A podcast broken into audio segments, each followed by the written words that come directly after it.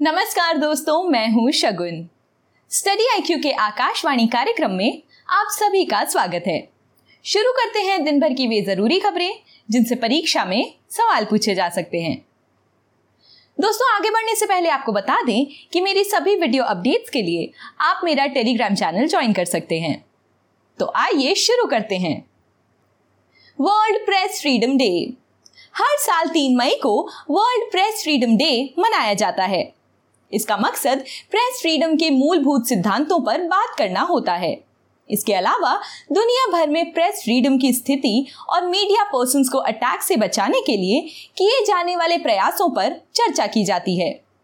गौरतलब है कि प्रेस को लोकतंत्र के चौथे स्तंभ की मान्यता दी जाती है। यूनेस्को की जनरल कॉन्फ्रेंस की कवायद पर इस दिन को मनाने की शुरुआत यूनाइटेड नेशंस जनरल असेंबली द्वारा साल उन्नीस सौ तिरानवे में की गई। साल 2022 के लिए इस दिन की theme journalism under digital siege रखी गई है। प्रेस की स्वतंत्रता इसलिए भी ज़रूरी है जिससे नागरिकों तक सही सूचनाएँ पहुँच सकें और वे सही निर्णय ले सकें। आइए देखें अगली खबर। अनएम्प्लॉयमेंट रेट सी यानी Centre for Monitoring Indian Economy द्वारा भारतीय बेरोजगारी पर एक रिपोर्ट जारी की गई थी। जिसके मुताबिक अप्रैल 2022 में बेरोजगारी दर सात दशमलव आठ तीन फ़ीसदी रही।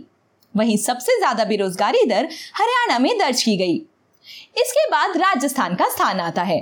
वहीं शहरी बेरोजगारी नौ दशमलव दो दो फ़ीसदी दर्ज की गई, जबकि ग्रामीण बेरोजगारी दर सात दशमलव एक आठ फ़ीसदी दर्ज की गई।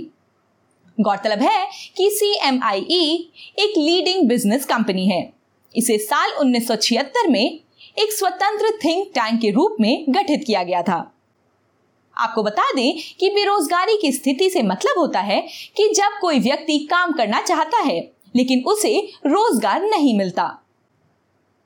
बेरोजगारी की उच्च दर किसी अर्थव्यवस्था में आर्थिक स्तर पर संकट, वहीं निम्न दर अर्थव्यवस्था की आर्थिक मजबूती को दिखाती है। अर्थशास्त्री उसे बेरोजगार मानते हैं, जो आधे दिन में एक घंटे के लिए भी रोज़गार नहीं पा सकता। देखते हैं अगली खबर। अनंगताल लेक। दिल्ली की मेहरौली स्थित अनंगताल झील को नेशनल मॉन्यूमेंट का दर्जा दिया गया है। ये झील कुतुब कॉम्प्लेक्स के 500 मीटर के दायरे में स्थित है। इसे तोमर राजा अनंगपाल द्वितीय द्वारा 1060 एडी में बनवाया गया था। National Mission on Monuments and Antiquities की वेबसाइट के मुताबिक अलाउद्दीन खिलजी द्वारा कुतुब उल इस्लाम मस्जिद के निर्माण के दौरान इस झील का पानी प्रयोग किया गया था। अनंगपाल द्वितीय, जिसे अनंगपाल तोमर के नाम से भी जाना जाता है, तोमर वंश से संबंधित था।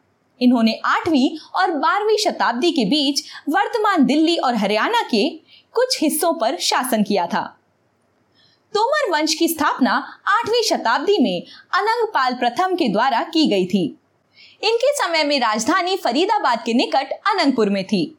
वहीं अनंगपाल द्वितीय ने राजधानी दिल्ली का पुरी, यानी दिल्ली, स्थानांतरित की। रुख करते हैं आखिरी खबर की ओर। Green hydrogen task force. हाल ही में Indo German green hydrogen task force पर हस्ताक्षर किए गए। इस मौके पर भारत ने अपने एनर्जी ट्रांजिशन को लेकर तय किए गए लक्ष्यों पर बात की। भारत 2030 तक अपनी ऊर्जा क्षमता का 500 गीगावाट गैर जीवाश्म संसाधनों से पूरा करेगा। इस टास्क फोर्स में भारत और जर्मनी ग्रीन हाइड्रोजन के उत्पादन स्टोरेज डिस्ट्रीब्यूशन रिसर्च जैसे मुद्दों को साझा करेंगे।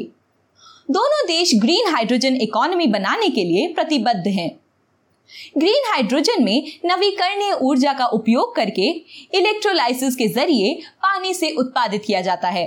इसमें हाइड्रोजन और ऑक्सीजन उत्पन्न होते हैं। इसका कोई भी प्रोडक्ट ऐसा नहीं है जो पर्यावरण के लिहाज से नुकसानदेह हो। आइए नोट करते हैं आज का सवाल। अनंतताल झील कहाँ स्थित है? Option A Delhi. Option B Gujarat. Option C Rajasthan.